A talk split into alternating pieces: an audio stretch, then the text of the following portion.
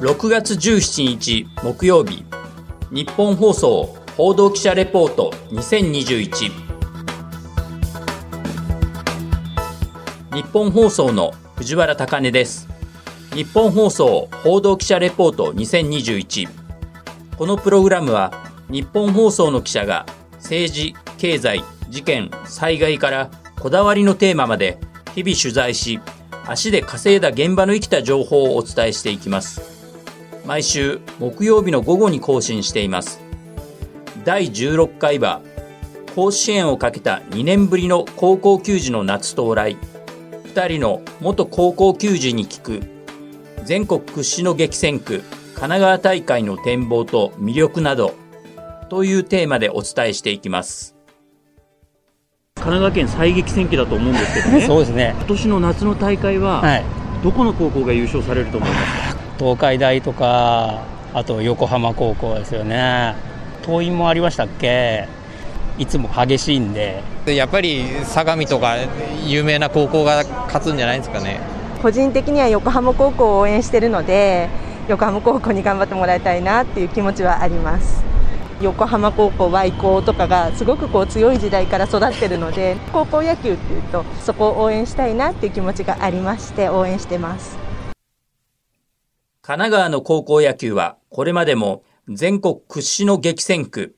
野球王国、神奈川を制する者は全国を制す、などと形容されるほど野球の質、レベルが高く、毎年全国の多くの高校野球ファンなどから注目されています。そして今月5日、全国のトップを切って第103回全国高校野球選手権神奈川大会の組み合わせ抽選会が開かれ、出場176校の対戦相手が決まりました。高校野球は去年の夏、新型コロナウイルスの影響で、地方大会、夏の甲子園大会が中止、神奈川大会も2年ぶりに甲子園の出場権をかけて開催されます。今回の大会は、選手全員が入場行進をするといった華やかな開会式は実施されません。現状、試合は観客を入れての開催準備を進めていますが、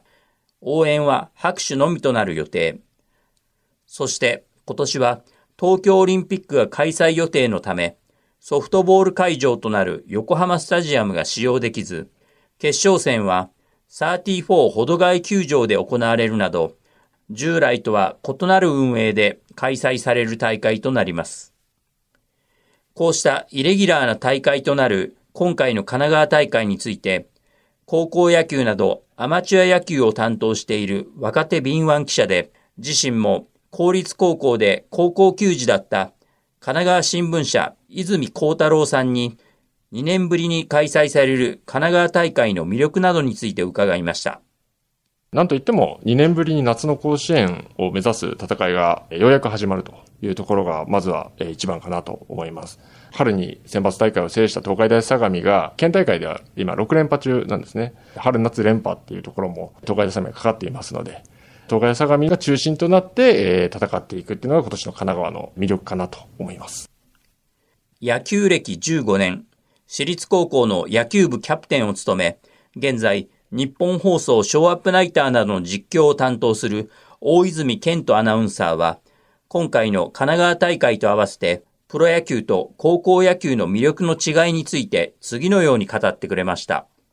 甲子園があるかないかで選手たちのモチベーションも変わりますし、特に神奈川県っていうのは激戦区って言われてて、横浜高校とか東光学園、東海大相模とか、いろんな高校がひしめいている。じゃあどこが甲子園に行くんだっていうところ毎年盛り上がる地区じゃないですか。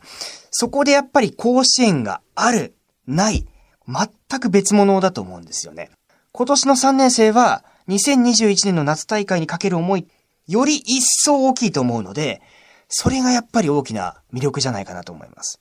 一回負けたら終わりっていうのが高校野球。で、プロ野球ってやっぱり年間143試合やって、今日負けても明日勝てばいい。で、次勝てばいい。負けていい時があるんですけど、高校野球はそうはいかない。一回負けたらもうその代の夏は終わってしまう。とにかく緊張感が生まれますし、どうやったら勝てるかっていうのをみんな考えてプレイするわけじゃないですか。で、選手だけじゃなくて、例えば監督とか、コーチとか、それを応援する保護者まで巻き込んで、とにかくこう学校一体となって勝たせるんだっていう、絶対にこの試合負けちゃいけないっていう、あのピリッと張り詰めた空気っていうのが僕は高校野球の最大の魅力だと思ってます。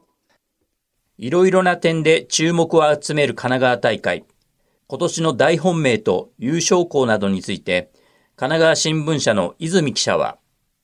大本命は東海大相模というのが今年の神奈川だと思います。まあ、そこを逆にどこが止められるのかっていうところも、え注目するところだなと思います。激戦区神奈川なんで、やっぱり夏というのは独特の雰囲気があるので、どんでん返しもあるんですね。まあ、その中でもやはり、まあ、大方面の東海大相模ではないかなというところが、えー、自分も思っているんですが、で、さらにまあ、東光学園、あとはまあ、記念大会でしっかりこう入ってきている慶応などが戦いの中心になってくるのかなと思います。これに対して、大泉アナウンサーは、自身が独自で調べ上げたデータから、今年の優勝校は横浜高校と断言しました。ズバリ、横浜高校です。1994年から2020年までの26年間の間で、横浜高校が3年連続で夏の甲子園を逃したこと、その26年間1回もないんですよ。横浜高校の名門の意地、底力っていうのが、3年連続で逃すわけにはいけないぞっていうのがまず発生するんじゃないかなと。で、もう一つ。東海大相模が春の選抜で優勝した過去2回、2000年の春と2011年の春っていうのは、いずれもその年の夏、横浜高校が優勝してるんですよ。で、今年東海大相模が選抜で勝ったじゃないですか。つまり、これも横浜高校が勝つとしか思えない。僕はこの夏、横浜の意志とプライドに全てをかけます。また、個人的に注目している高校について、神奈川新聞社の泉記者は、私学では平塚学園、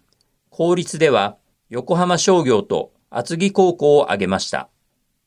春の県大会3回戦で東海大相模が選抜を変えて初戦の試合だったんですけども、まあ、そこで相模をですね、苦しめた平塚学園かなと思います。エースの石田君を引きずり出したという、えー、唯一登板させたチームなので、本当打力がしっかり発揮をすれば、まあ、シード攻食いであったり、上位に食い込んでくるかなっていうところがあります。公立勢としては、やはり第2シードに入った横浜商業、Y 校ですね。Y 校が注目かなと思っていまして、1990年に甲子園出てから、えー、なかなか今出れてないんですけども、まあ、古豪復活にしてはすごい頑張ってくれるのかなと思います。あとは、厚木高校なんですけども、ここはあのデータサイエンス野球って言って、走塁とか打撃をしっかり科学的根拠に基づいたところでこう磨いているっていうところなので、やってくれるのかなっていう期待するところでもあります。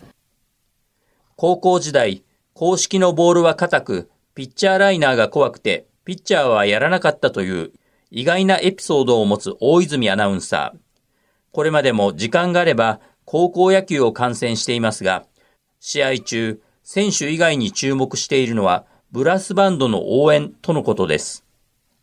ブラスバンドにその高校の色っていうのがものすごく出てると思ってて、まあ今、残念ながらコロナ禍で吹奏楽部とかあとはチアダンスの応援っていうのはできませんけど、応援歌が流れて、バッターボックスに入るって経験僕も高校時代しましたけど、全然違うんですよ。燃えるものもあるし。あの、高校野球の応援歌って、ルパン三世とか、タッチとか、昭和から平成、そして令和へ、こう3世代にわたって引き継がれてきた、その応援歌が、未だにこう、昭和時代のものが令和時代にも流れてるっていうのが、高校野球が世代を超えて愛されているっていう証拠だと思いますし、応援する保護者の方々も、その馴染みの曲がかかると、思い入れが強くなるじゃないですか。そういった応援っていうのをね、注目してほしいなと思います。高校最後の夏の神奈川大会。この年の大会で優勝し、甲子園に出場した横浜高校にチームが1対3で惜敗した泉記者。強豪私学と対戦する公立高校の選手に次のようなエールを送りました。僕たちの代の時はやっぱりそのユニフォームじゃないよね名前じゃないよねっていうので割り切って戦っていったところがあったんで本当ノーシードでいろんな強豪私学と当たる公立校もいると思うんですねまあ1回戦帰ったらより強いところと当たるっていうところもあると思うんですけどまあ、そういった選手たちにはやっぱり学校のユニフォームとかじゃなくて自分たちのやってきたことっていうのをしっかり出してもらえればなと。まあ、同じ高校生っていうところもあるので、最後まで頑張ってほしいなと思います。一方、高校最後の夏の大会で、初戦7回コールド負けを喫した大泉アナウンサーは、夏の高校野球とは何なのかについて語った上で、現役の高校球児に対して、最後の大会で、初戦コールド負けしたんですよ。三振した光景っていうのが未だに脳裏に覚えてても、人生の中で、あの高校野球の最後の負けた、三振した悔しい経験がなければ、今の自分は絶対ないと思うんですよ。でそういった意味では、本当に夏の高校野球って、一生の、生涯の財産だなって、すんごく今思ってます。高校野球って、終わった後に、5年後、10年後もずっとその時の高校野球の記憶って残っていくんですよ。仮に負けたとしても、あの時全力でやったんだっていう達成感みたいなものが絶対後々の人生で生きてきますし、勝ち負け以上のものがあるので、今しかできない。この3年間、もっと言えば2年半しかできないこの時間を、もっともっと大事に感じて、全力を尽くして、できることを全部出し切って、大会に臨んでほしいなと。それがこの後の人生にも生きてくると思うんで、とにかく120%で今を過ごしてほしいなと思います。神奈川新聞社で高校野球の取材をし続ける泉記者にとって、夏の高校野球とは？私も8年前は高校球児だったんですけども、3年間汗を流して仲間と共に練習してきた成果を出す唯一の晴れ舞台なのかなと。あとはやはり激戦区神奈川っていうと、初戦から大歓声の中でこうやれるっていうところは多分人生の中で1回しかできないと思うので、そこでこう味わえるところをしっかりかましみながら、まあ勝利に向かっていってほしいな思いますし、まあ、ベンチに入れない3年生だったり、怪我とかでグラウンドに立てない選手もいると思うので、まあ、そんな選手の思いも背負って、まあ、親御さんへの感謝も、え、しながら、え、一戦一戦を戦っていて、で、最後は、え、みんなでその効果を聞くというところができるっていうところが、高校野球のあるべき姿。一生の一度の舞台っていうところが、その高校野球なのかなと思います。勝てば憧れの夢舞台甲子園に近づき、負ければそこで終わりの神奈川県のトーナメント大会。公立高校で高校球児だった私もほぼ毎年球場に足を運んで観戦していますが、ここまで盛り上がる地方大会はないのではないでしょうか。選手の皆さんは、一度きりの人生の中の貴重な夏、この上ない幸せな時間を精一杯楽しんで、